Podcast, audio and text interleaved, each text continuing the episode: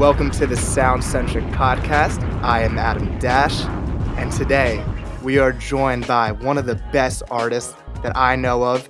He is your favorite artist. He's doing your favorite artist album cover. This year, he had 1,234,990 cumulative plays from his art on Spotify. Um, it could be more than this for, since then, but 30 plus singles this year, seven plus album covers, five plus EPs, three tour posters, 28 concert, five events doing the art for them. He has worked with, and sorry if I pr- mispronounce any of these names, Vali, all the people from CXR, Kieran the Nomad, Reed Starks, Geogenesis, Cam Hayden, Morgan Gold, Paris Price, Elijah LaFleur, Bayry, Andrew Kelly. Definitely a lot more people after that. But Tyler, welcome to the show. Thanks for having me. Um, I think we're actually up another like 400,000 on Spotify since that one. So that's continuing wild. to move. It's been wonderful. Also, yeah. shout out Valet and Byrie. Slight, we got you on the pronunciation. yeah, yeah. I, what did I say for Byrie? I think I got Valet. Right. I think you said like Byrie. Byrie like Kyrie. Shit. Byrie. You're good. Man, it's hard. But thank you so much for coming on the show. You're someone that I've seen so active on Twitter, and we were just talking about this how strong the music community is on Twitter and how supportive of it it is. So, I don't know. Tell me about your start on Twitter and making these like connections with all these people, whether it be um, I'm gonna pronounce this wrong, guys. It's CQR CQCX CQCX. Um, you pairing out with them, doing art for all these amazing artists. Uh, how do you get into this community? Yeah, so CQCX goes long before I was even on Twitter. Um, we all formed in like 2015. We got close knowing each other on the rapgenius.com forums back when those were a thing. And so we're like based all around the country, just like nerds getting to know each other on a website. Eventually, those forums shut down. We all kind of abandoned the website, just had a little uh, group chat. But eventually, they all started taking music more seriously. I started taking design more seriously. So it just kind of became natural collaborating um, more and more there. And then around 2021, 2022, we started adding in Savvy McFly and Lil Dubois. And then this year we added Reed Starks. Um, yeah, wonderful people, wonderful artists, all of them. Um, and I think what really helped us is that we were all like good friends for at least a year before there was any work added. So like we really kind of get each other's people. Um, as far as the whole Twitter community, I think I've done a good job getting myself pretty into it just because I'm such a fan first. Like everyone I'm mm-hmm. working with, I genuinely like believe in and support their music and I just try to, you know, get to know people over time, support them first, and then, you know, if something ends up making sense, I'd love to work with them. And if it doesn't, that's cool too. Like I'm not, I don't know, I like just supporting the community and it'll often support back. But even when it doesn't, that's cool too. Like yeah. I'm just happy to be a part of it.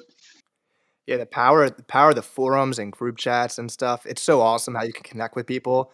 So the way we started the podcast was I was in an Ohio State hip hop group chat that Sam and then our first couple episodes co-hosts, um, Jordy were in it, and I was just oh, wow. the only.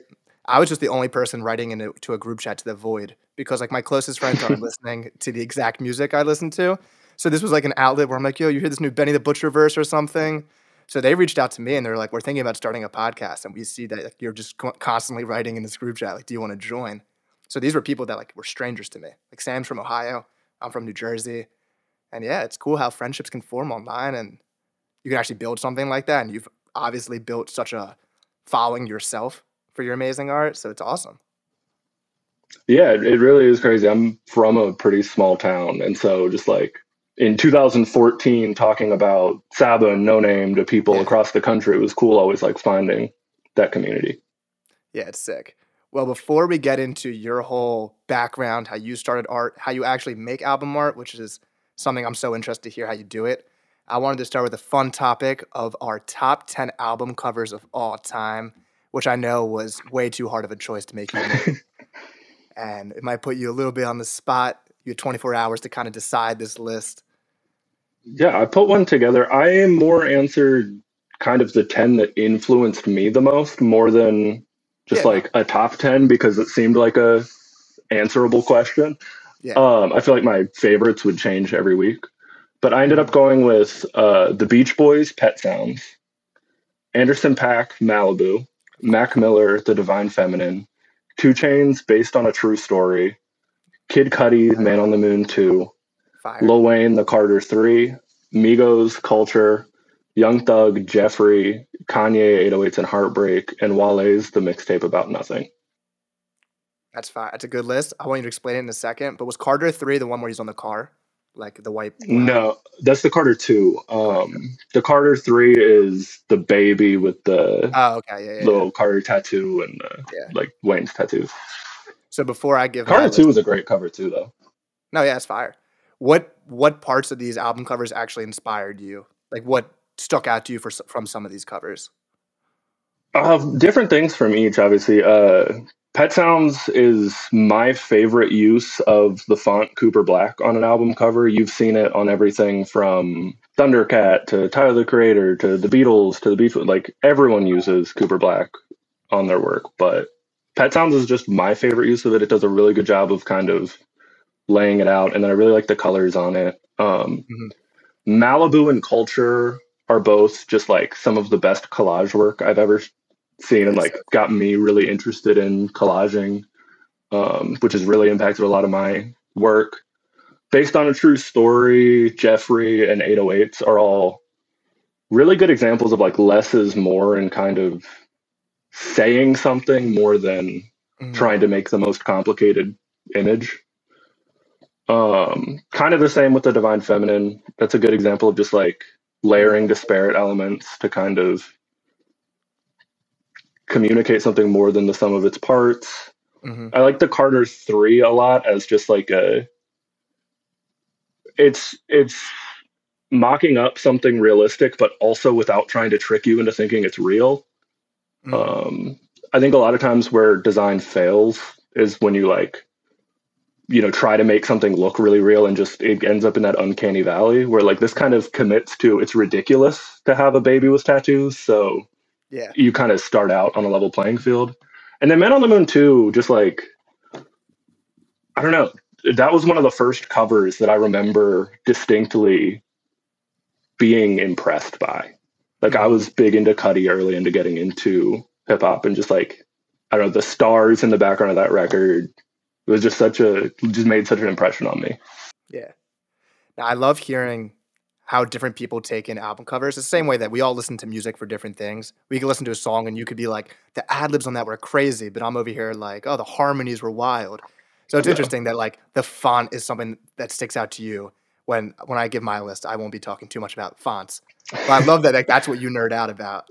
They're the Uh, first thing I noticed. Oh, this, my this is, so this is my merch, but this is a new logo I made for myself, but it's in Cooper Black. It's my favorite font. That's it, man. I gotta start using that. I've been using like Arial too much, and And then that's new Roman. sorry, another slight pu- slight plug. This is Ah, sweatshirt of merch I'm doing that uh it's it says real music always wins, but over each letter is like a letter from one of my favorite album covers. Wow. So it's like the acid rap R, De La Soul, Channel Orange, The Love Below, Malibu. If you're reading this, it's too late. Good Mad City, Man on the Moon, Carter Two. Like I'm not gonna go through all of them, but Yeah. No, dude, that that's awesome that you thought of that idea. I'm a big fan of like, do you know the Wang Sap logo where it's kind of like the yeah, magazine yeah, clippings? I just love when something's spelled out with different fonts for each letter and different colors. So that's kind of like what you're doing with that. That's sick. yeah. I'm curious. Yeah, these will go live sometime next year. I like I just got sampled in, so I'm working on figuring out strategy. Once I get the job and I have money, I will I will purchase that. We got the Um, blank embroidered on the sleeve too.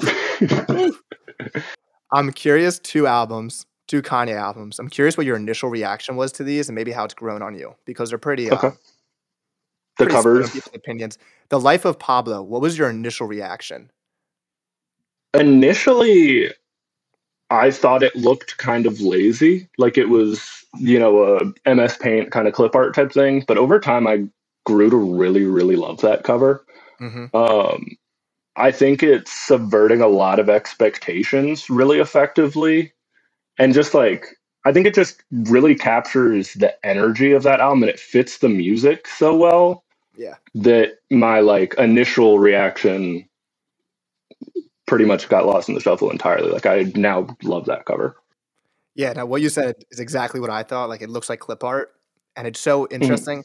I mean, Kanye does a lot of bad, bad things and says a lot of stupid stuff, but it's impressive that like he constantly does art stuff that years later people are still copying that cover and that style of work. Where it's like, Yeah, I think I think in some ways one of his greatest strengths is the community he surrounds himself with of like other artists and designers. And so he, you know, when you have at the time when Donda was functioning as like a creative agency, they had dozens of incredible designers all submitting different things and like hmm I don't know. Sometimes something, sometimes the hardest work to make is what looks the simplest and the easiest. Um, and I think that that's a good example of that. Like there was a, clearly a lot of thought went in hmm where like I don't know the ye album cover does seem kind of just thrown together. yeah, it sounds like he was in like a van, took a picture of a cliff, and then drew on it in Snapchat. Yeah. I'm curious, what's your opinion on the Donda cover? Because I know some people are saying, "Oh, it's so cool how it represents like the death and it's all black." I think I'm just surprised. It's pretty lazy because it's been done before, and that's the part I'm more held back on enjoying the cover. Yeah, I think it just isn't a cover. I think it does fit the album in that he. I also don't think he finished that album. Um, That's fair. I think like I don't know. I ended up making my own cover for it at the time. I also ended up making my own track list and sequencing of the album at the time because I think there were a lot of cool ideas there, but it just didn't quite come together. it did not. Yeah, the only song I really play from that is the uh, Roddy Ricch one. For some reason, I love it. Oh, interesting. I don't know I why. think It's Moon and uh, Oh, Moon's great. I just don't know. I don't play it for some reason, but that's always been a great song. Come to Life was a good one too. So for my list, this was pretty hard, and there's definitely a lot of cool covers that I've seen that I don't listen to the songs enough, so it just wasn't my playlist. So I kind of forgot about the cover. But these are Mhm. some ones that were important to me, or I just thought were awesome. I feel like Astroworld was just such a moment when the cover came out. And, Which do you prefer, the day or the night? Hmm. I feel like the day one I like. There's just something about I'm the you. colors and it's more bright on it. I think it gets the album more. Number nine, I have similar because it's such a cultural moment, is Views. Because like the album's called Views. He put himself on the top of the biggest building in the, the city he's from. The memes that were created by it, I feel like it was just such a huge cultural thing. And looking at the cover, it, it's just sick. It does bother me a little bit on that one that scale wise, he's like 30 feet tall, Yeah. but it is, it, it was, it was a moment for sure. Um, number eight, I wanted to choose one from Kanye, and I went with Graduation. I've honestly never really stared at the cover that much and really looked at like what was going on on it. And I think just the whole trilogy idea with the bear and how much planning went into that, where before the college dropout was coming out, he knew the graduation was going to come, and he really Mhm. planned that all in his head. So I love the art. I'm sure you know the artist's name. I'm blanking on it. Yeah, that was uh, Murakami. yeah, he's he's crazy. He did Kids See Ghosts too, right? Yeah. I could have said that one as well. Uh, number seven, I got Pray for Haiti by Mach-Hommy. Oh, that one's crazy. I love the colors. I'm not sure what you would uh, classify that type of art as, but it's just really cool. It's kind of like the Basquiat. I don't know if that's the Yeah, it's kind of based off of a Basquiat, I think. Yeah. Um, but yeah, it's really out there.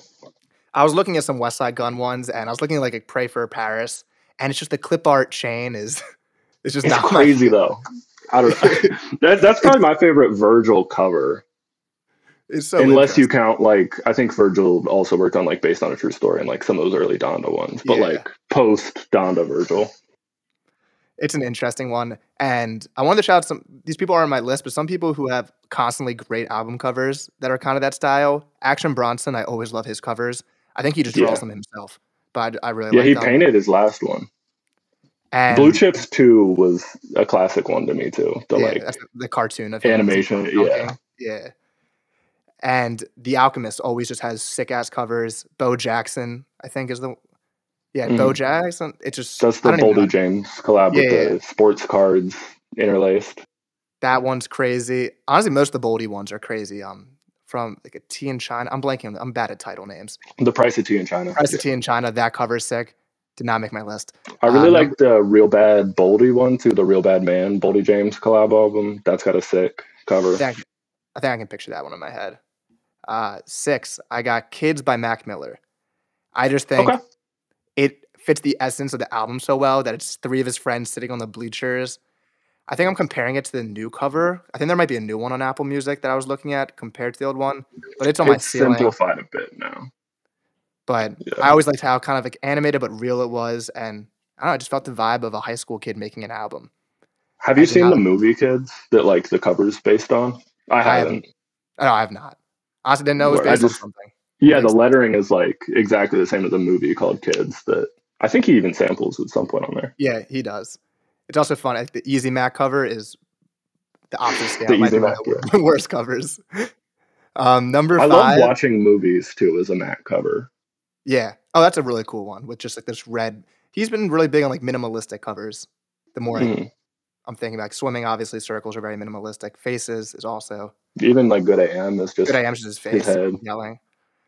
Um, number five for me. I only wanted to choose one from this artist, but Sam Spratt is such a damn good artist. But Logic, Oh, yeah. everybody.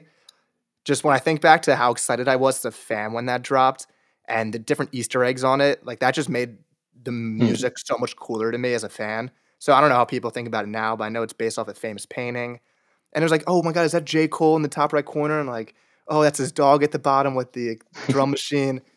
So just as a fan, that made the experience even cooler. But Logic, I mean, he's very similar to like Tarantino. They love like Easter eggs and copying things that they love. So like oh, most Oh, of the sure. Sam, most of the Sam Spratt. Sam Spratt is crazy. That man is incredibly talented. I don't think I've seen anything even like pretty good from him. Like it's all incredible. incredible. Number four, this could be a kind of a hot take. I really like the KOD cover. I have it on my Okay. ceiling in, in my bedroom. I just love the painting. It's really cool with Cole, and then you have all the kids that are kind of like drugged up, which kind of previews what the album is. I like the purple colors on it. I don't have too much of a detailed explanation on that one. I just think it's cool. Word. Number three, I'm not sure you can see to the right of me. It has to be Flower Boy. I I love that cover. this tapestry has sat above my bed at college for like three years. I love I'm looking at it right now. I love the colors. It probably like I don't know if an album cover cover has ever like so closely aligned with the sound of the music. Like the album just sounds like a sunset and sounds orange. And I think Mm. it's I think it was just the perfect cover for that album. Number two, this has been a this has been above my bed my entire life at home, not at college. Uh, to Pimp a Butterfly is That's an dope- incredible one. the dopest thing. There's so much explanation that can go into into it, and I think it just represents the album so perfectly. My um, people have come to my house and are very confused about what is above my bed. They're like, "Who are who are these people standing in front of the White House, and why is there like a dead guy at the bottom?" But I tell them it's, it's the best album ever created. Yeah, so- it's a classic. and number one, you said it. It's the goat cover, Malibu by Anderson Paak. Um, shout out Dewey Saunders, man. Yeah. He is just incredible. Like he did that. He did Futures the Wizard. He's done a bunch of stuff with like Right. Turnstile. He he's a huge influence on me, and like um, it's, it's cool. Twitter is so cool that like we've gotten to communicate a little bit Yeah. back and forth, and like it's crazy that I was he's just out here.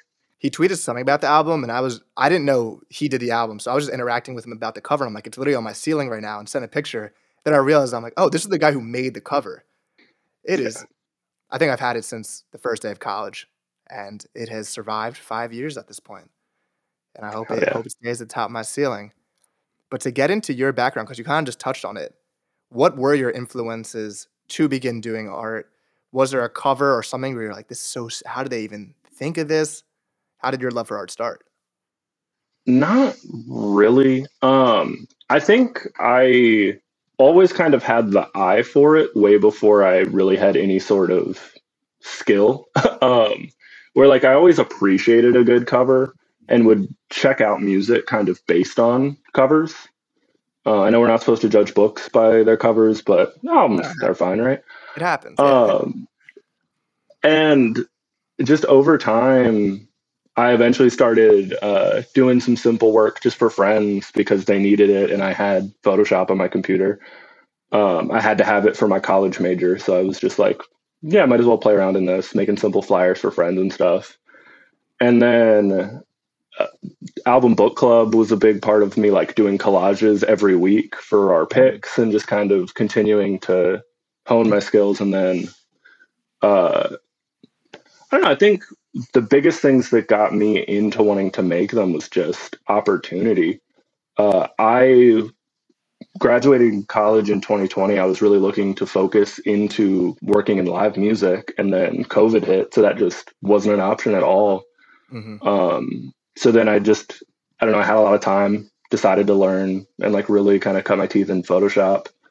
Um, and then the cover for Paris Price's Killing Me Slowly with Chris Patrick and Dende. Mm-hmm. really kind of set things in motion for me and gave me some momentum. And then the you know the snowball kept rolling down the hill and get, getting bigger and bigger and bigger and here we are. Yeah and you kind of just touched on this about judging a book by the cover but it's true that there are albums that I didn't listen to till I was older in life because I was naive and I'm like, I don't like the album cover, so I don't really want to click play. And there are covers, yeah, for sure. and there's covers you'll see that you think it doesn't really match the album. I don't know why they went with this cover.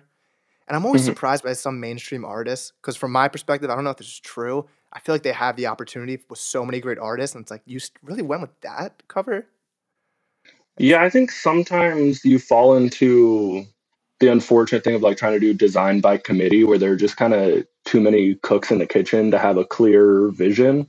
Or you know if the designer may have made something incredible to start and then you know the focus group said ah change this ah change this and eventually it just got mm-hmm. unrecognizable from where the good idea was.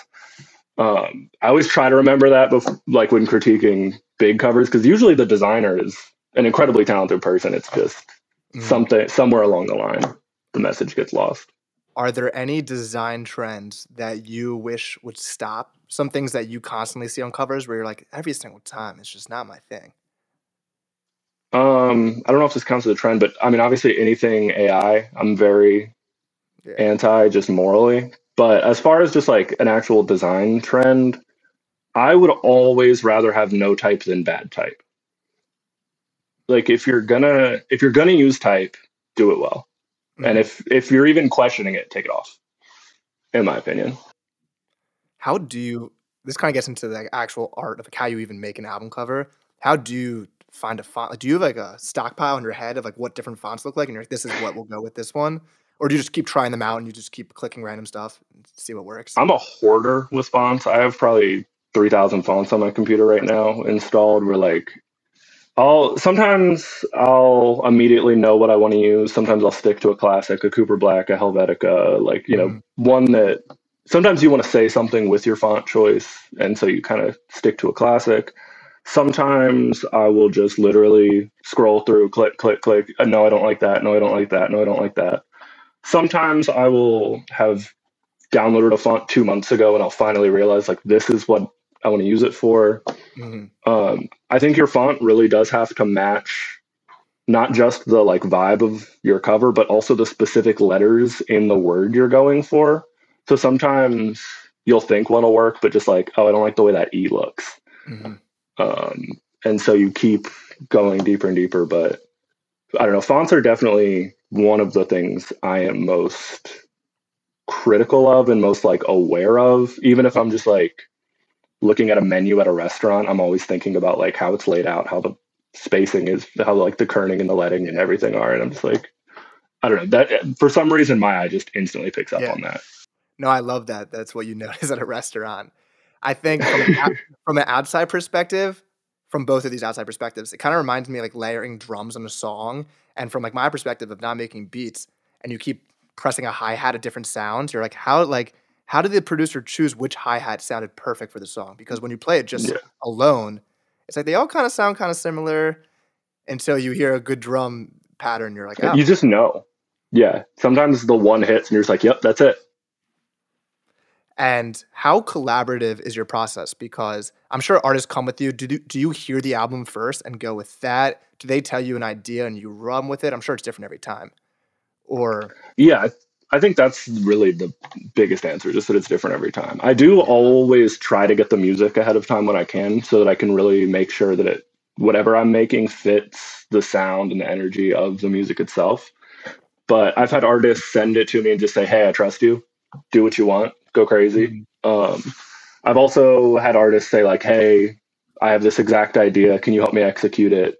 Let's you know do this." And then I've also had like people where we kind of go back and forth and figure out what it is throughout the process. Um, sometimes you know it's like when I was doing, I did a series for Kieran the Nomad, and we probably had Crazy. three or four hours of phone calls of just like, what are we trying to say? What do we want to do?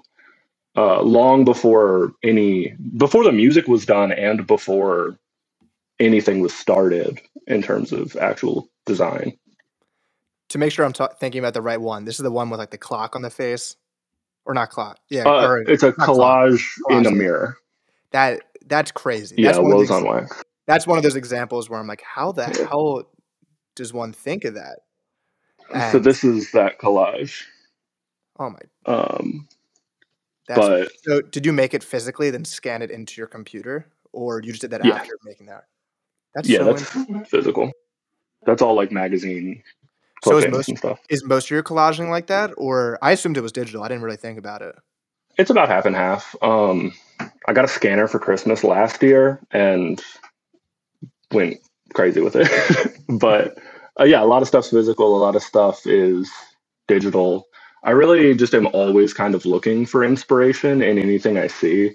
So, you know, sometimes I'm just going for a walk and I'll take a photo of, you know, a metal grate that has an interesting texture to it. And I might use that as like an overlay for just a little tiny bit of texture on a cover a year later. Yeah, um i the most important things to me in design are type colors texture and like layout composition. And so those are really where i focus in the most. So i'm just always kind of paying attention to those things in the wild. I think one of the best ways to like stay inspired is just to always kind of keep your eyes open and just hmm think anything could be art. That to make another comparison to production, you hear stories all the time of people voice recording the sound of the train, and they're like, "That kind of sounds like a cool hi hat pattern," and then they end up using it years later or months later. I think. Absolutely. Uh, "Plain Jane" by ASAP Ferg was the sound of a train moving, and that's what. Oh wow i didn't know that So yeah, I think there's a lot of similarities to that. Do you? I'm gonna pronounce this wrong. I hope it's the right dis- disorder, but sy- is it synesthesia when you can see synesthesia yeah when you see colors when you hear music? Do you have that or? I think I have like a really, I think I have a kind of light version. Like I definitely associate colors and textures with sounds, but not like, it's not like a visceral like. Yeah. I, I've heard people describe it as like literally seeing the colors, which I don't, but Yeah. I definitely like. They have an equivalent to me, and like sometimes I'll hear something and be like, "This just doesn't match. I need to find a new color palette that like fits it better or something." I think Pharrell has it. I think I've heard him talk about it. I Yeah. can't like. I feel like I can picture like I said how Flower Boys sounds orange, or on this new Bas album, Mhm. there's a bunch of songs where I'm like, this sounds like the sunset, but I, I definitely don't have that full blown feeling of Gotcha. literally seeing a color. I wanted to get into something that I saw you tweet about because I deal with this every single day, especially as a white person Mhm. who loves hip hop. You talked about imposter syndrome, and I'm curious how you experience that in your line of work. Yeah, so I think I don't know. There's a quote that's like, "You're only as you're like you're only as good as your last work. You're only as I think is uh, Andre 2000. Like you're only as funky as your last cut." Yep. Um, you're sometimes you just I don't know. I make a lot of stuff. I do a lot of volume, and sometimes I really love it. Sometimes I don't. Also, that rarely has any correlation to what other people think of it. Yeah. So like I don't know, sometimes people are all going crazy for art that you didn't really love and so you feel like a fraud. Sometimes the art you were super passionate about no one really cares about, whether it's the algorithm not promoting it or that it just doesn't resonate to people for whatever reason. And I think there's also a lot of comparison in this world. Like, you know, anytime you're making art and looking at a lot of art, you're going to see other people and kind of see what they can do that you can't. And every now and then it'll just hit you like, I don't know, you just start to think that maybe what you're doing isn't good enough or that you're not as far as they are along. Um, there's also like, I'm a freelancer. So, you know, there's not security in oh, the, there'll always be a regular paycheck. Like if I'm not always making good stuff, eventually the like hype around myself could die out and I could just stop having work. Mm-hmm. Um, so I think it, it's an easy thing to fall into, but I think the way to combat that is just community, like really surrounding yourself with other people that make music or art or anything, and just talking to each other and like reminding each other that we're all doing what we can and like making what we can and uh, just continuing to like support each other. And then also, what helps me sometimes is just making something wildly different, something that has zero stake, something that I don't expect to ever share anywhere that could be just absolutely terrible but just really like trying something new and like I don't know, getting a creative release. Yeah, and I love that you said that last tip because I was going to bring up a Rick Rubin video I was watching yesterday because he was talking about artists who suffer from imposter syndrome or have writer's block, and it's usually mm-hmm. because of like two things: either you personally feel like nothing's really going on in your life, or you're starting to think too much about what other people like. And he was yeah, saying that sure. one way to get out of that is start making music and thinking of it in terms of I'm just making a journal entry right now. No one's mm. ever going to hear this. This is purely my journal entry. This is my therapy. Like this is my diary, and just make it like that. Which I think that makes so much sense. And we're constantly creating stuff that we think others will like, which sets you up for disappointment when people don't appreciate it. So I think the biggest yeah. thing is just remembering that you love doing it. For example, this podcast. Yeah, for sure. For this podcast, I can compare myself to the Joe Buddens of the world, which are obviously the highest spectrum. I can compare myself with people who get tens of thousands of views on their YouTube video. And yeah. if I'm doing it for tens of thousands of views, like that's not going to help me. Like I look forward when I wake up and I'm like, yes, we got an episode today. So I just love talking about music. And sometimes you can kind of forget about that when you're too focused comparing because who doesn't compare themselves to others? Absolutely. Reminding myself that like I am making art for music as a job is just it's awesome. like an absurd blessing. And so yeah, sometimes you just need to kind of recenter and be like, oh no, I I am good at this. I am doing this. Like I think it's you try to avoid seeking validation in other people's opinions, but I don't know, sometimes I'll look back and be like, oh no, I've worked with people that like I look up to. Yeah. So obviously I'm doing something right, you know? No, 100%. I think uh, Chris Patrick reached out to me randomly and was like, I love what you're doing with the podcast. I'm like, whoa, someone who I respect so much just reached out to me without me having to say anything. And it started, it's, it's human nature to focus on the negative moments or like a negative comment. But when people who you respect also respect the work you're doing, it's like the most rewarding thing. Cause it's like, cool, I think I'm taking the right steps, right path. Absolutely. I mean, specifically to like Chris Patrick and all of Crossroads, they've been such a big like them constantly believing in me even before I was really doing much definitely helped me take this more seriously and continue to get more and more opportunities with it. Like I, I really think that there's so much value in just kind of investing in the people around you and not expecting anything of it and just kind of yeah. all doing what we can to kind of you know the rising tide lifts all boats type thing we're just like we're all mm-hmm. kind of doing what we can to support each other and in that kind of creating something bigger than any of us. Yeah. Did you do the tour poster for the concert coming up?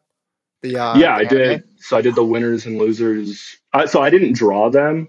I did all of the design elements, but I did not it's draw the actual figures. Um, I did an unofficial gang activity tour poster that ended up being used a bunch of places. I did the 95 Civic tour stuff for Dende.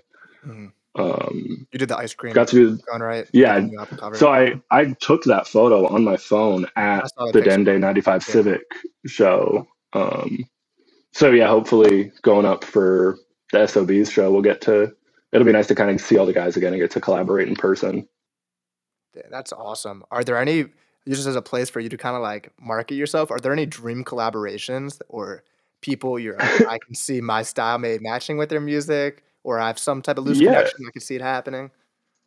Yeah, I have a few different ans- like different categories of answers to that question. Uh, designers that I would love to work with. I'd love to work with Dewey Saunders. I'd love to work with Nikki Chulo. I'd love to work with Emma Burrs. I'd love to work with Julia Fletcher. Woody Banks and I actually just did some work together, and I'm looking forward to doing more with him.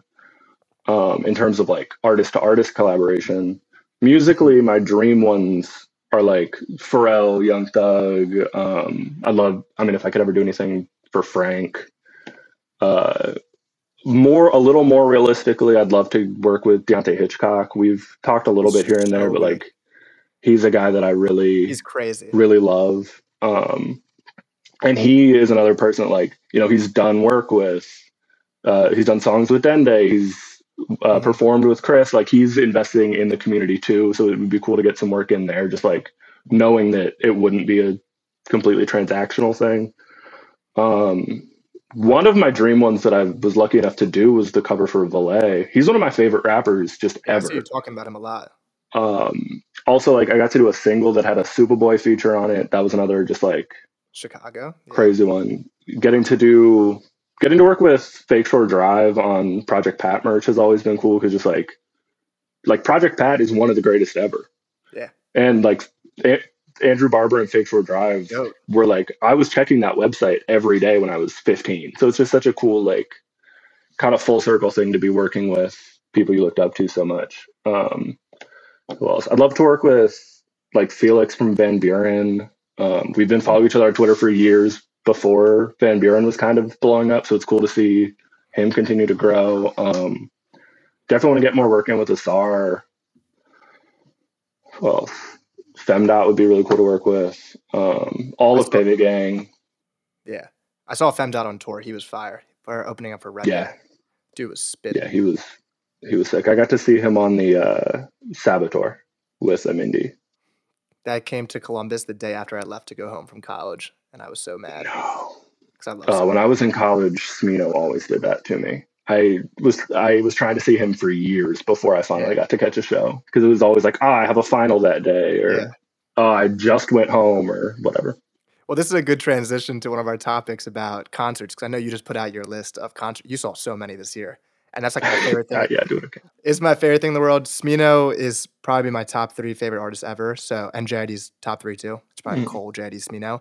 So that tour. Okay is something that I'm yeah, like, this was, made, made for me. I drove two hours with my friend from school to see in Cincinnati and discovered my new favorite artist, Jordan Ward, which was a crazy experience because that was such a perfect opener fit for that show. It was that man was yelling so loud in such like a wrestler fun way and still dancing and then still singing really well. And I was like, this is the best opening artist I've ever seen. And then yeah, I was a huge fan of the song "Lil Baby Crush" for a couple years before that, but hadn't really dove into the rest of his discography yet.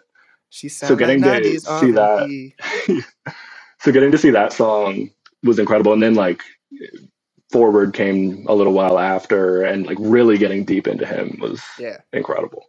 I knew him from like a Duckworth song that was on Duckworth's album, but I never, for whatever oh, reason, nice. didn't dive into him, and it's just been everywhere for me this whole year. And that tour, I mean, they're just they're just so damn good at performing. I was very happy to see that show. Yeah. As I was leaving, me and my friend saw people waiting, and we're like, "You know what? We're gonna drive home two hours anyway. Let's just wait outside this tour bus." So I got to meet Smino, and oh yeah, at, he he was out of his mind. He was probably on something, but I don't think he knew what I was saying to him. But I'm like, "You made Anita. You are the goat. It's so nice to meet you." Uh, I'm trying to think what else I saw. I saw Pusha T. This, I saw Pusha T twice on this past tour. He was actually a really good. Cool. I got my push set list right here. yeah, it's so, yeah, it was an amazing one. This is an old concert, but I think the fun part of shows, as we just said about Jordan Ward, is finding out later down the line, like, oh, that was the opener for that show I saw. So this is mm-hmm. the um, All American Badass tour. This is something for Joey Badass, and the openers mm-hmm. were Westside Boogie, Westside Boogie, and Buddy. And oh wow, I I wasn't even fans of them at the time. Now I look back and I'm like, damn, I guess I saw Westside Boogie and I didn't appreciate it because that guy's amazing. Yeah, I think that's always some of the best shows. Uh, in 2014, I was at a tiny venue, maybe 100 people cap. Uh, it was Mick Jenkins and Kirk Knight, and opening for them were they they were listed at the time as Saba Pivot and Noname Gypsy. Sheesh. Like neither of them had even like fully they didn't have their own, you know, they hadn't fully locked in as just like Saba without the pivot getting attachment. Noname hadn't gone out as just Noname yet. Uh, Noname didn't have a project out, so she was just performing really? like her SoundCloud demos, like Cherry Pie Blues, Dizzy, like all those songs. Um, and Saba had Comfort Zone out, so he was doing a bunch of songs from Comfort Zone. But like each of them closed their set with their acid rap features because like that was their biggest Yeah. thing. That's so So it's crazy looking back. Like I've seen Saba ten or eleven times now. really. So it's crazy looking Yeah. back to like seeing him in high school as like a just little baby Tyler. Yeah. Just like I'm so glad I convinced my friend to go to that show. I was like, hey, if you drive me, I'll buy your ticket. Good deal. Let's do it. Uh, yeah, a random. It was like a random school night. I was like, we're gonna drive an hour and a half to go to this show. Just trust me. I was the I was the kid in high school, so I live really close to Philadelphia. So I could just take a Mm. train in 20 minutes. And I would just go see shows alone because my friends didn't care to see Anderson Paak or see some of the lesser Brutal. I mean, to me, they're so amazing, the best artists ever, but they don't want to sit in line. So I go like front line, front row. I was like waiting in Mhm. line, making friends in line, and those were those were the best memories because I mean that made me fall in love with live music and seeing people. I was saying like Amine alone. Amine is one of my favorite performers. If you've ever seen him, he's I need to catch him. I haven't yet. he's amazing. I saw in high school I saw Logic with my brother, and my brother ditched me because it was too much standing for him. I was like front row. I was front row for that. He was he was a really good performer. I need to see. I saw Cole at a festival, but I don't think that counts. And I need to see. I that's that's my goat, and I need to see J Gotcha. Cole live. That's my dream. Yeah, I got to. I've only seen Cole at Dreamville. I've seen him twice at Dreamville Fest, How- but How was Dreamville Fest? That's it was the first year was incredible. He brought out Meek. Uh, Meek was like fresh out of jail Yeah. that year, I think. So it was a really cool experience. Um, I didn't go this year with Drake and everything, but Dreamville is just a very, very good energy for a festival. Everyone there is just like very laid back and just there to enjoy it. It's not a lot of like, you know, pushing and shoving. And yeah. I feel like some crowds can be a little ruder. Where like it was a very like family reunion type vibe. Yeah. But Dreamville. My dream, I want to talk to someone at Dreamville, whether it be Ebe or it could be Barry Hefner, just because they've Mhm. developed this fan base so well. And like TDE has amazing artists and they're great, but the, there's a, something about the fan base around Dreamville that they support like the other Dreamville sounding artists. You have Revenge of the Dreamers that are putting on so many new artists that like people will call them like Dreamville type artists. Mhm. And I feel like it's just such a cool fan base. I feel like it's everyone just really loves the music. And if they like one of the artists, they usually support every single one of them as if it was like Yeah. their favorite artist. So I, they, they've cultivated that so well. Yeah.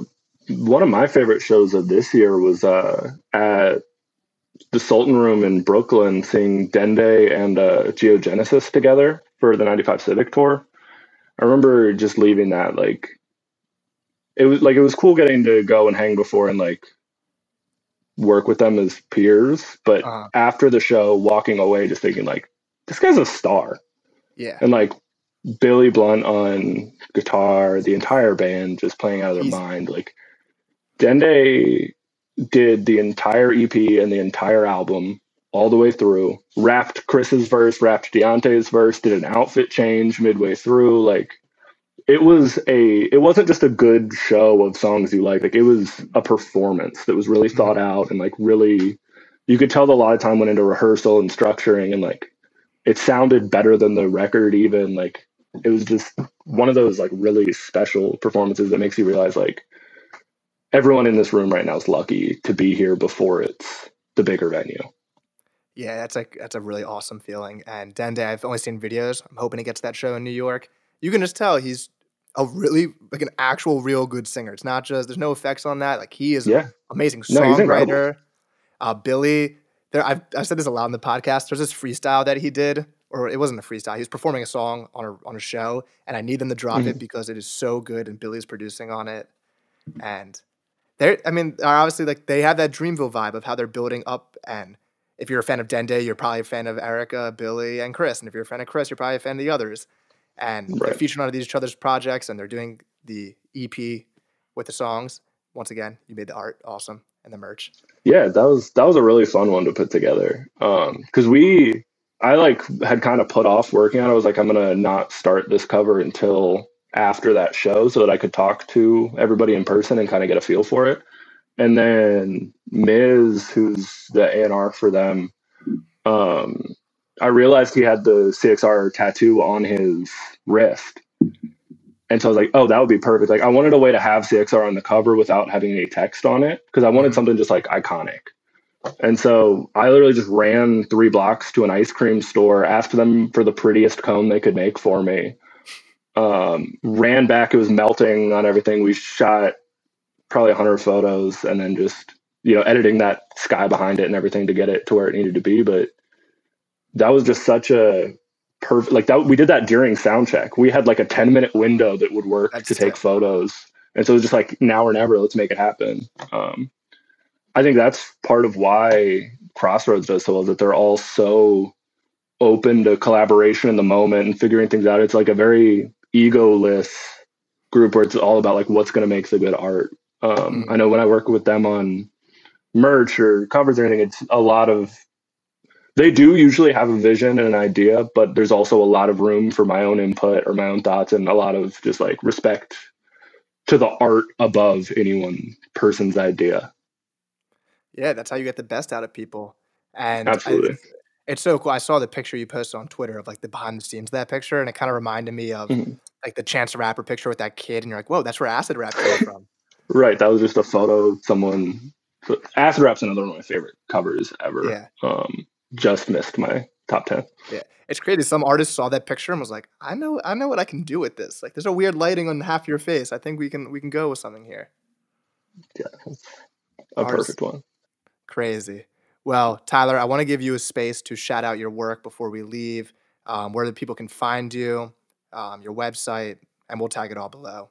But yeah, it's your spot. Market. Yeah. So um, it's it's a little weird because most of my work is for other people right now. Um, I'm going to be launching some merch top of the year, but I'm most active by far on Twitter um, at Tyler Blank CQCX. Uh, if you look in my Twitter bio, you've got a link to my website with my portfolio. Um, I also have a Spotify playlist you can link that is all of my covers that are on Spotify. Um, but yeah, I've gotten to do a whole lot of work with a whole lot of cool people and hope that this time next year I'm thinking the same thing with an entirely new crop of people. Um, yeah, thank you for having me. Of course, Tyler, thank you for coming on. And if you stay to the end, thank you so much. I don't click subscribe, like it, share it to people who need art, and get Tyler some money. Yeah. See you guys. Oh, um, my uh, playlist thing. Yes. Do we need to do that? Uh, Yeah, sure, I'm gonna talk go. Uh, Oh trophies, congrats, Asar and Chris Patrick. I can't I can't believe I forgot to do the to do the playlist. I was just You're so good. excited to talk about the albums. We can still clip it on Twitter. Um, my playlist title for the week is Ground Zero by Nito featuring Kieran the Nomad. It's such Oh, an LA, such a California LA sounding like YG's song. They Mm. wrote the beat so well. Awesome track.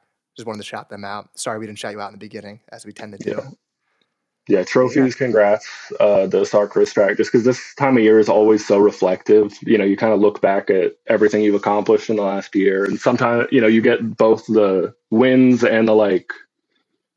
I don't know. Sometimes there's like an emptiness that comes with that. And I think that song does a really good job of covering like kind of the pros and cons of accomplishments. Definitely. Well, and it's just two of my favorite artists. well, thank you so much for reminding me. Now I'm embarrassed that I forgot to do that in the beginning. But yeah, You're good. I got you. follow Tyler, and we will see you next time. Peace.